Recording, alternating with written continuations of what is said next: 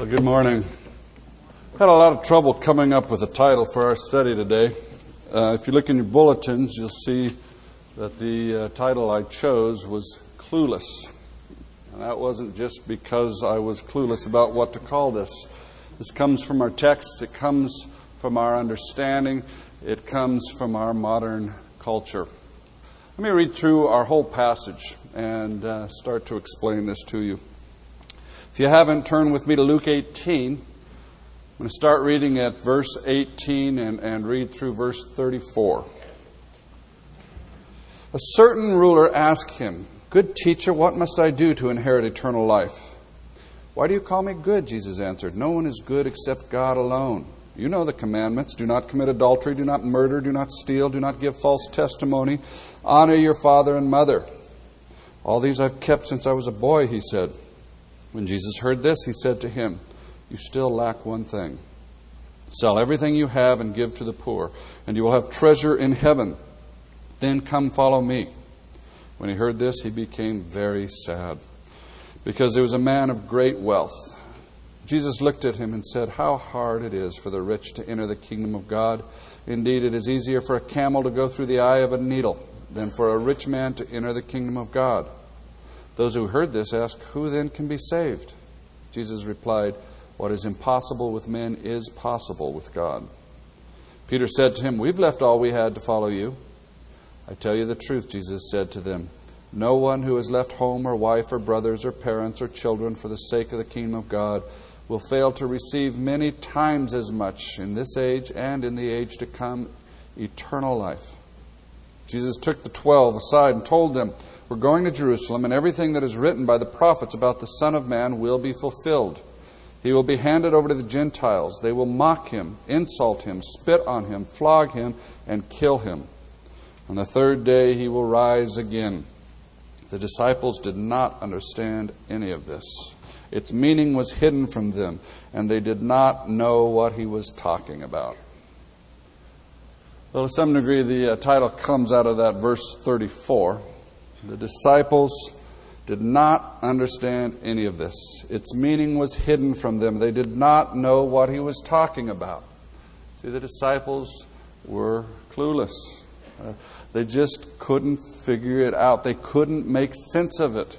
This didn't fit how they thought, how they were trained to think about how things should work. I would argue, considering what Jesus says about riches and about his own decisions and about the, the plan of God, we are clueless. Now, this isn't by accident. We've been trained. We live in, a society, in a culture that is designed to make us clueless. The institutions of our society, by and large, uh, are cultivating cluelessness. Several years ago, a movie came out. I think they've made a TV series of it. But this was a, uh, a, a reinterpretation of Jane Austen's movie, uh, our book, Emma. The, the movie was called Clueless. This is the story of a young girl whose life revolved around shopping and parties and clothes and shifting romantic attachments. Uh, this was a parody of our consumer oriented culture that seeks to find fulfillment and meaning in an endless progression of, uh, of experiences and relationships and material possessions. Now, this was a kind of a fun, light look at the uh, foolishness, the lostness of trying to find fulfillment and meaning in these things. But there is a not so fun, uh, a spiritually deadly implication to seeking to find life in these things that the, the, our culture holds out to us as answers. Let me give you a very brief, limited cultural history of America. Up to the middle of the last century, the 1800s, typically every family produced pretty much what they needed for life. They would uh, raise and, and, grow their own food, they would build their own house, furniture, they would make their own clothing, chop wood for fuel, make candles for light. Other than iron tools and guns, there was just about nothing they needed to uh, get from the outside. And even though at times life was very difficult, there was a, a fairly high level of contentment with what people had. And then, uh, beginning in the, uh, the cotton plantations of the South with the introduction of machinery for processing cotton and then moving up into the factories of the North, the great industrial revolution kind of changed everything. More and more people were specializing in what they made, and this left them more and more dependent on money to procure the necessities of life. But even then, the uh, necessities of life were relatively few. And though, again, life was often hard and hours were long, there was a fairly high level of contentment.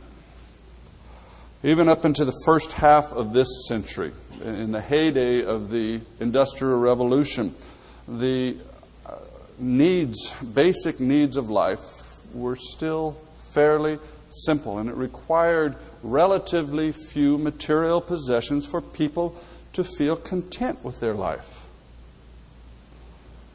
But during this time, our, uh, the, the, Industrial Revolution began to change our society. We began to produce so much more in, in, in goods, in material, in commodities, that it became obvious that our ability to produce was far exceeding the need. The problem of how to, to, resolve this, what to do with our enormous capacity for surplus production, began to change the way we thought as a culture. By 1925, advertising had become an industry that was discovering the enormous potential of developing new markets. The, the, the question was no longer what do people need? The question was, how can we make people believe they need what we have to offer?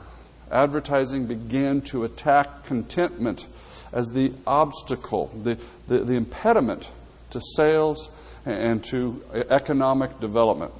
Then came the Great Depression and World War II. The Depression served as an object lesson in what can happen if you're not materially secure it gave a, a, a, an enormous jump start emotionally to the, the thinking that having is happiness because people had come through a time where they didn't have and had known the fear of not having.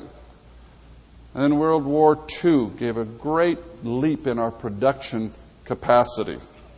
The focused effort to, to produce the materials necessary to fight a global war, upgraded and expanded our production ca- capacity to an incredible level. We produced all kinds of things to be sent over, shot up, blown up, sunk, used up, thrown away, as we overwhelmed the Axis powers by our staggering production capacity.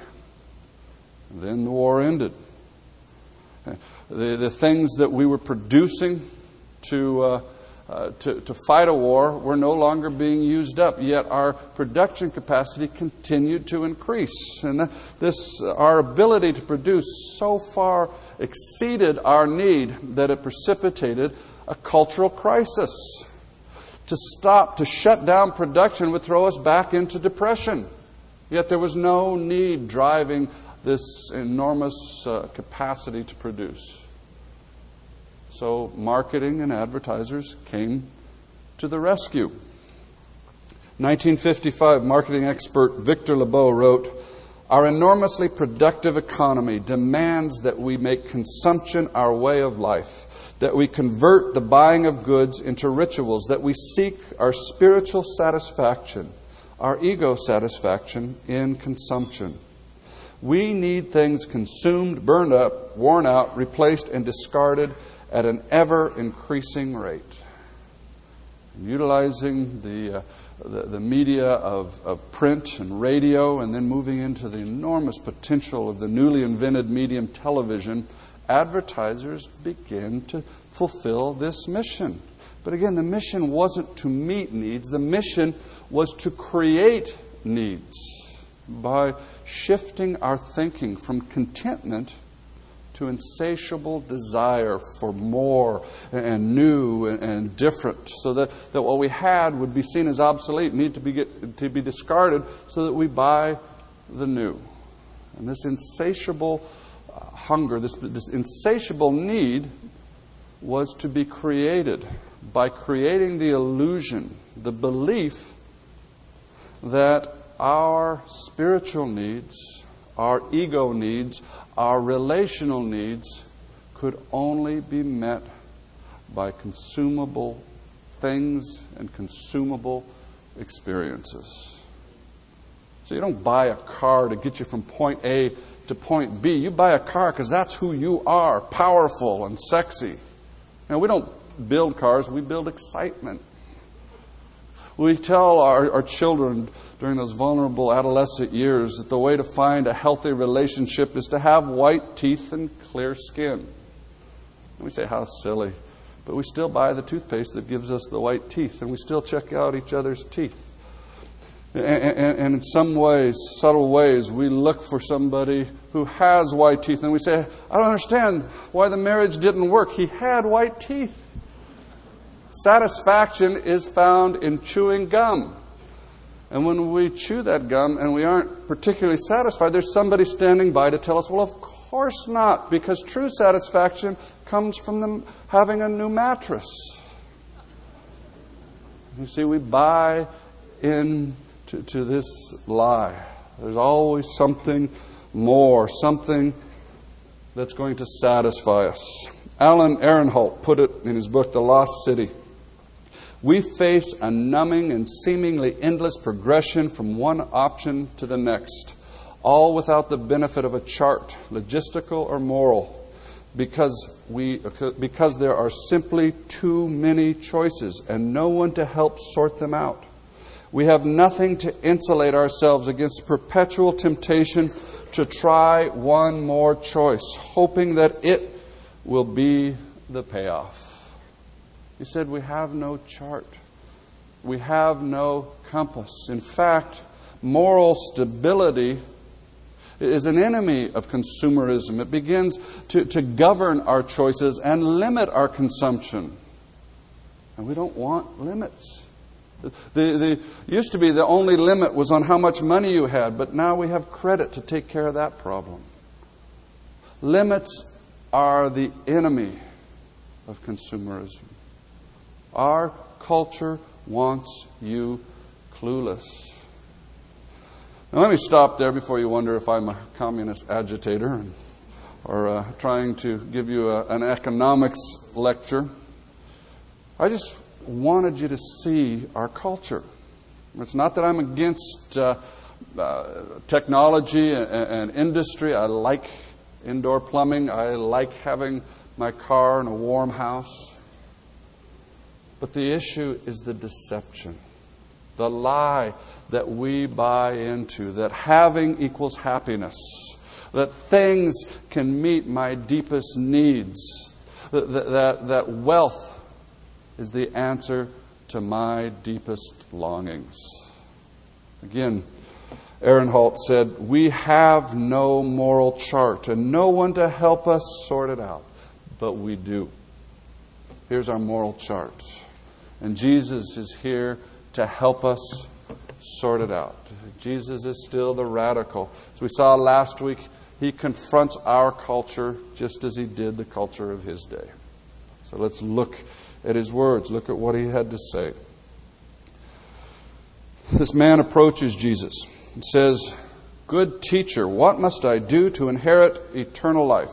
Now, this young man was a good guy. He had led a good life. He tells Jesus, as far as he knew, he hadn't violated any of the commandments. He probably growing up was told over and over what a good boy he was. Uh, he'd never rebelled, he'd never sowed wild oats. He was a good kid, he was a good adult. He saw himself as good, so he had no trouble addressing Jesus as good and, and, and considering Jesus good. They were both good. Jesus stops him right there and says, Wait a minute. God alone is good. One of the problems with wealth is that it can insulate us from honest moral inventory, from critically, honestly looking at ourselves and our conduct and our values and our character. Uh, we fall into the equation that, that wealth equals virtue. This was a very strong equation in Jesus' day, and it is a strong equation in our day. We assume that if we're successful, we must be good. And Jesus wants to confront those assumptions. He wants to confront those assumptions in this young man. He wants to confront that assumption in us. Jesus uh, tells this man that he already knows what the moral standards are. Do not commit adultery, do not murder, do not steal, do not give false testimony, honor your father and mother. Now, Jesus is setting this guy up. Notice that Jesus is very selective in which commandments he lists. He leaves off the first four and he leaves off the last one. Now think about what he's leaving off. The first four have to do with putting God first in your life, having no God before Him. And the last commandment is, Thou shalt not covet. These are the ones that Jesus left off. And He knows how this guy's going to respond. The guy excitedly said, All of these I have kept since I was a boy. Jesus doesn't challenge this. I think this young man is sincere. As far as he knows, he really hasn't violated any of the commandments that Jesus listed. But I think somehow this young man also realizes that's not enough. It's not given him what his heart is aching for. His heart still isn't satisfied. He still doesn't have peace. So Jesus tells him, You still lack one thing.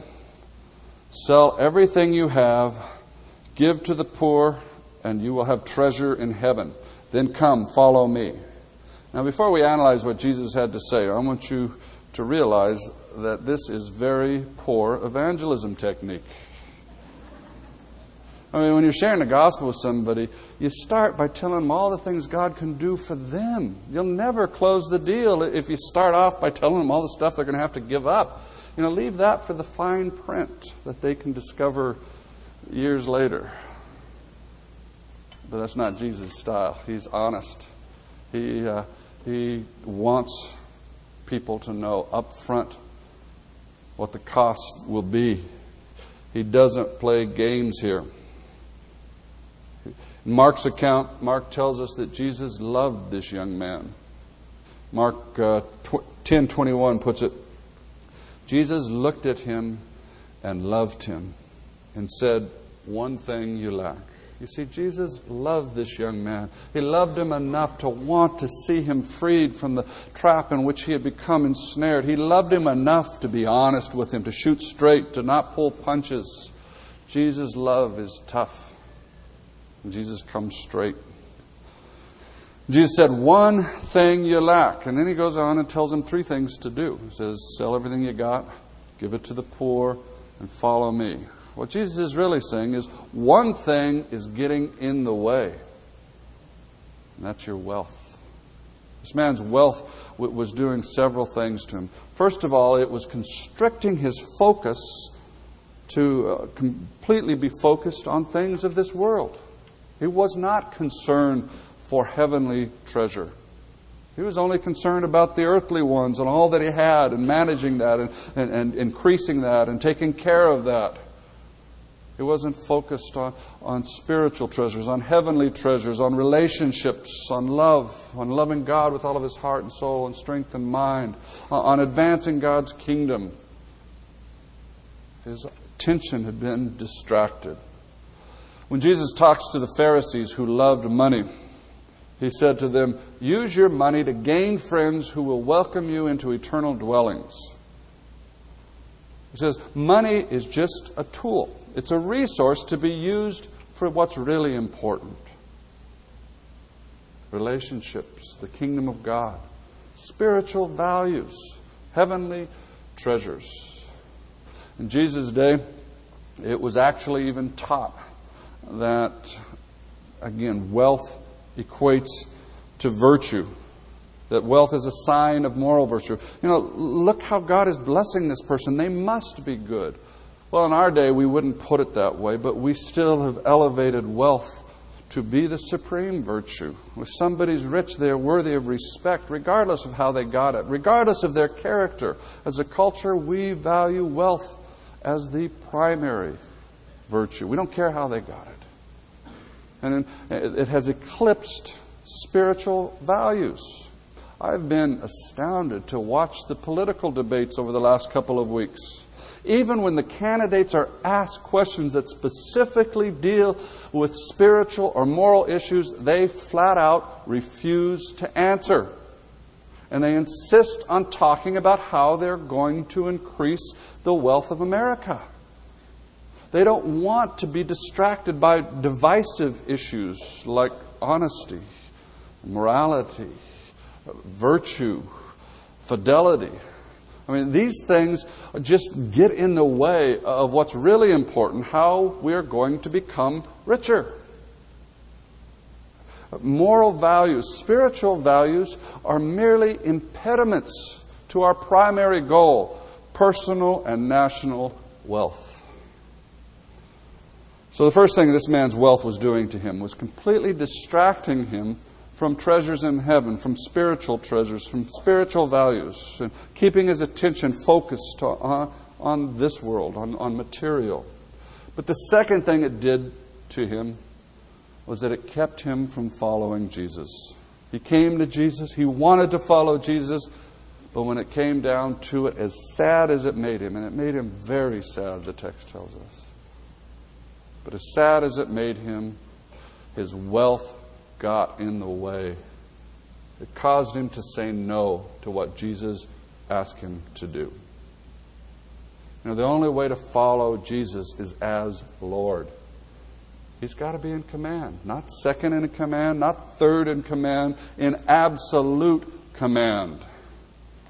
And when we focus on wealth and acquiring wealth, when He asks us to do something that will decrease our wealth, or, or take time that we've dedicated to pursuing wealth, how often we say no. How many of us are saying no to loving our wives or our husbands or our children because our focus is pursuing wealth? How many of us are refusing to, to, to, to, minister anywhere within the body because it would take the time and the energy we need to focus on wealth? How many are not reaching out in our neighborhoods? How many are not willing to pass up promotions to have time and energy for what's important? How many are saying no to our Lord's command to give financially to the church and to the kingdom? How many of us, how many ways, how many times do we say no to the one whom we claim as our Lord? What is your Lord calling you to do? Will you say no? Is it wealth that's standing in your way? Now, these, this passage that we're looking at is really all about riches and wealth, but there are other things in our lives that cause us to say no to Jesus. This man's God was money, and that's true of many of us, but there's other things that we worship I don't know what it is for you. Maybe it's some recreational activity. Maybe it's some wrong relationship. Maybe it's just plain old pride. Maybe it's, it's a, a bitter, an unforgiving spirit. What one thing do you lack? What one thing stands in the way of wholehearted devotion to Jesus? Jesus loves you enough to ask for that one thing, to put his finger on it and say, I want that. Jesus wants it because he wants it out of the way because he wants you. He's not into deprivation, just giving up things for the sake of giving them up. He wants you and he wants a real relationship with you, not a pretend one, not one where we're telling ourselves that we have it, yet we follow all kinds of other things. He loves us enough to want a real relationship with nothing obstructing it. And in Jesus asking for, in Jesus calling us to give up what interferes, he's not reverting back to some kind of works oriented salvation, like you have to give up everything for him to love you. No, he already loves you. It's just that there's nothing in your life worth letting come between you and him. Jesus often asks us to do something so that our, our true priorities will be revealed. You know, we can say, Jesus is number one in my life until he asks us to do something. Then, if we refuse, we have to face the reality that we're just fooling ourselves.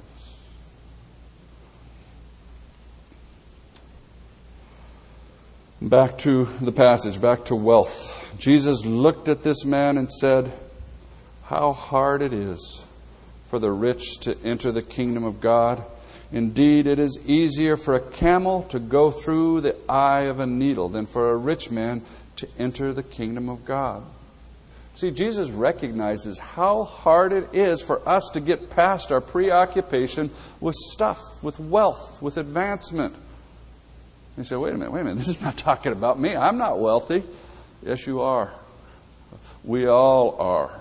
If not by American standards, then certainly by global and historic standards. We have so much more, every one of us, than the rest of the world. We have so much more than kings of old who tried to warm themselves in their, their drafty old castles with wood fires or scratchy wool blankets. We just kind of tweak up the thermostat a little bit. Every day we sit down to feasts of unheard of variety and freshness and flavor that they would have been amazed by. We have so many things in our house, so many helpful gadgets and, and devices that they would have longed for. But even more than all of this, we have a wealth mentality. Jesus says it is harder for us to enter the kingdom than for this huge camel to get dragged through this tiny eye of a needle. Jesus intentionally chooses something absurdly impossible so that we will face the, the reality that it is impossible, apart from God's help, apart from His intervention, for us to be saved from all this. And again, what's the problem? What's the issue with wealth? It isn't that God uh, is somehow anti possession. Now, God gives us good things to enjoy. He wants us to, to, to enjoy what He gives us with gratitude and delight, to, to praise Him for it. You know, gratitude it really is the key to enjoyment. And it isn't that God is even anti consumer we have to consume to live. But the problem becomes that we begin to live to consume. We buy into the lie that consuming is life. That our deepest needs and our deepest longings can be met by having things, having wealth. We look for the things that only God can provide, and we look for them in the things that we own the things that we have access to. We look for peace in, a new house, and joy in a new car, and comfort in food, and, and freedom and escape in television. And when these things don't give us what we're looking for, we continue to buy the lie that it's just because we don't have enough or, or exactly the right ones. And we keep chasing the lie, keep running from one to another. The problem is that the lie looks so true. It just seems true. I watch Lifestyle of the Rich and Famous, and I can just feel how good it would feel to have that house.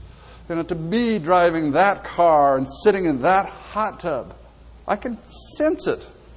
And I can fantasize about what a million dollars would do for me. So I write my letters to Ed McMahon and wait for him to visit, sure that that's going to satisfy. And if I was only richer, I would be secure. If I was only richer, I would be significant. If I was only richer, I'd have all these wonderful experiences and friends and sex appeal, and, and everything would be wonderful. We buy into the lie, and it just leaves us insatiable, running from one lust to another. See, the, the Bible calls this dissatisfaction, this discontentment, sin. It's a sin of coveting. We as a society and as a people are enslaved to the sin of covetousness. We covet our neighbor's house, his car, his wife, his reputation, and it is killing us.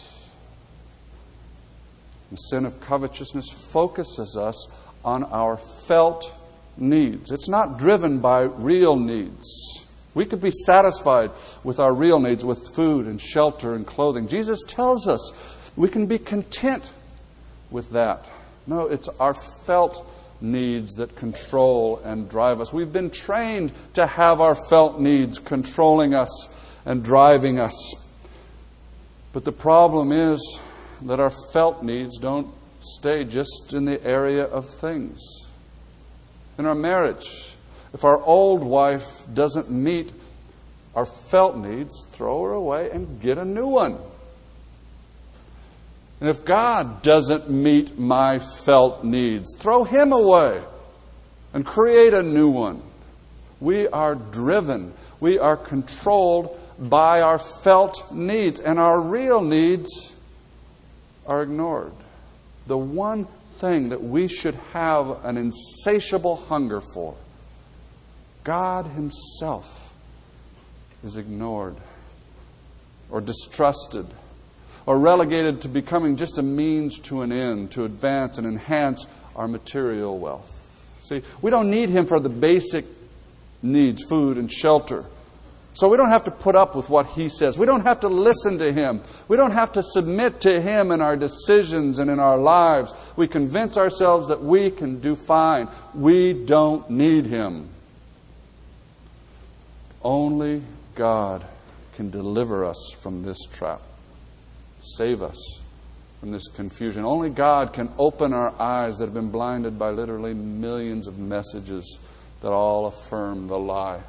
Only God can retrain our hearts. And only faith that leads to obedience can break the patterns in our lives. God will lead us out of this if we will trust Him and obey Him. Obey Him in the face uh, uh, of that powerful emotion, the face of our programming, our training.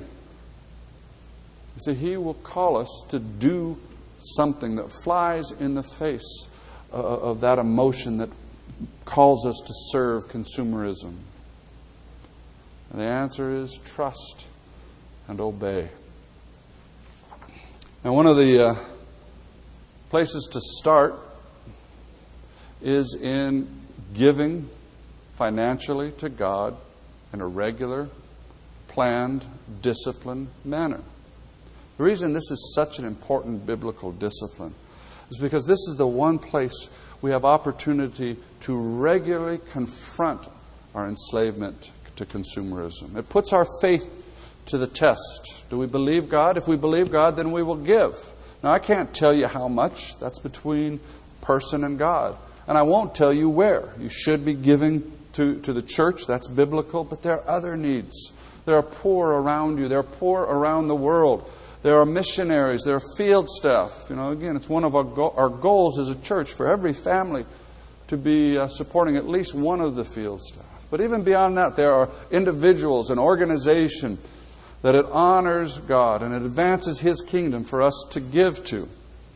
Give wisely. But bottom line, give in a disciplined, planned, intentional, regular manner. If you don't give, you don't believe God. Also, hold all of our possessions loosely. Share them with others. Let others enjoy what God has given you. His design is for it to be enjoyed, and the more you can multiply that enjoyment, the more you make His heart glad. Not only are we to give in a disciplined, regular fashion, we should be free to respond to the needs He shows us around us as well. Let God be in charge of your money. And here's the big one be content with what you have, be grateful for every detail. Like I said before, gratitude is the key to enjoyment. Praise Him for what He's given you to consume. Let your con- consuming be a, an avenue of praise and be content with what you have. It's a clear instruction of Scripture. Now, you don't need a new car. If the old car is safe and it gets you where you want to go, if it still works, there's nothing wrong with a new car, but you don't need it. You have already everything you need. Don't buy into the lie that you need new and different. Stop lusting. Stop coveting what you see all around you. Listen to God. Trust Him. Obey Him. Now, look at what Peter says. I love Peter. He is always so clueless.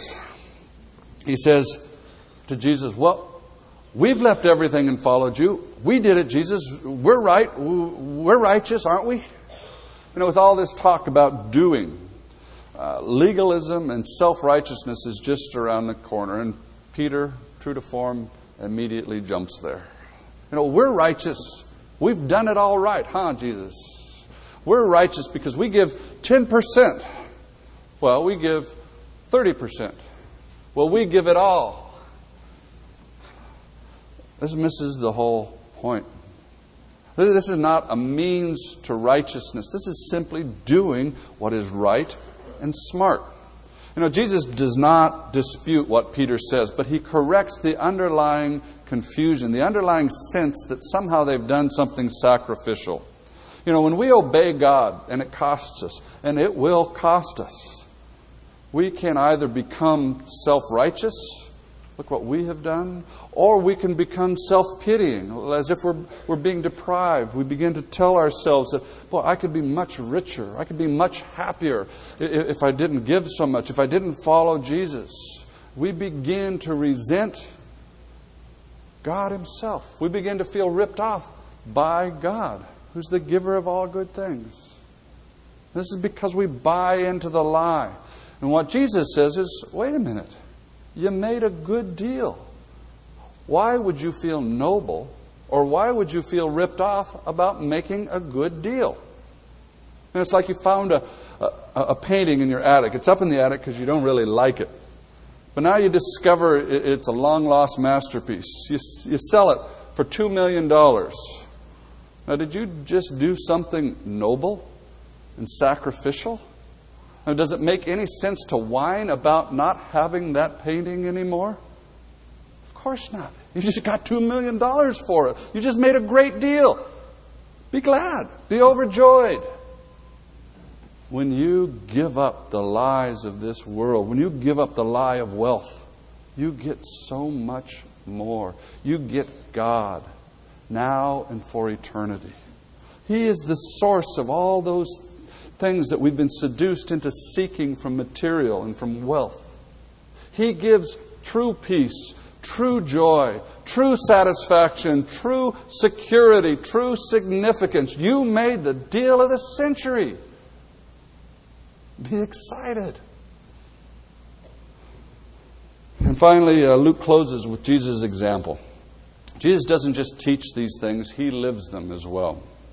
Jesus tells them they're on their way to Jerusalem. When they get there, he's going to be abused, mistreated, killed. And in three days, he's going to rise again.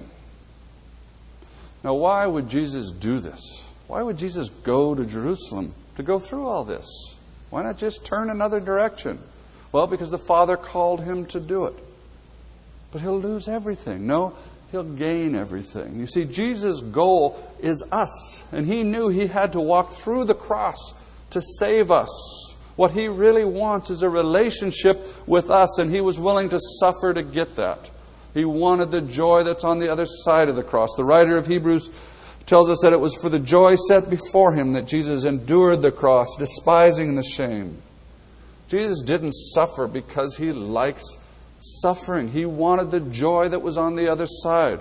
Well, now, how did he know there was joy on the other side? Well, the same way he knew that there was suffering in Jerusalem. He said it was written, it was prophecy. Jesus read his Bible. And there, in places like Psalm 22 and, and Isaiah 53, what was going to happen in Jerusalem was clearly laid out. But in places like uh, uh, Psalm 16, other places, Jesus also knew that he would rise again and that he would draw us to himself for eternity.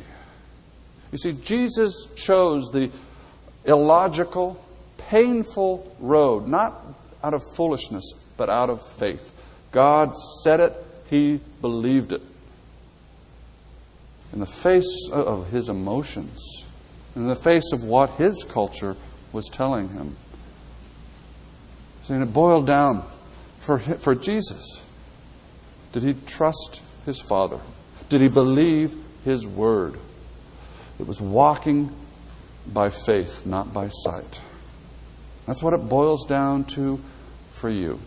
You live in a culture that is dedicated to keeping you focused on pursuing consumerism, seeking life in an endless progression uh, of experiences and relationships and material possessions. New York Times uh, estimated that the average person in America is exposed through TV and, and newspaper and, print, and billboards and, and radio and labels and all the rest. The average American is exposed to an average of 3,500 ads per day. All of them telling you that your deepest spiritual needs, your relational needs, your emotional needs are going to be met through wealth.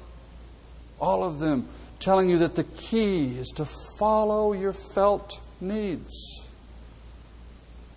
But Jesus said in Luke chapter 12, Watch out, be on your guard against all kinds of greed, for a man's life does not consist of the abundance of his possessions. Jesus said, I am the way, the truth, and the life.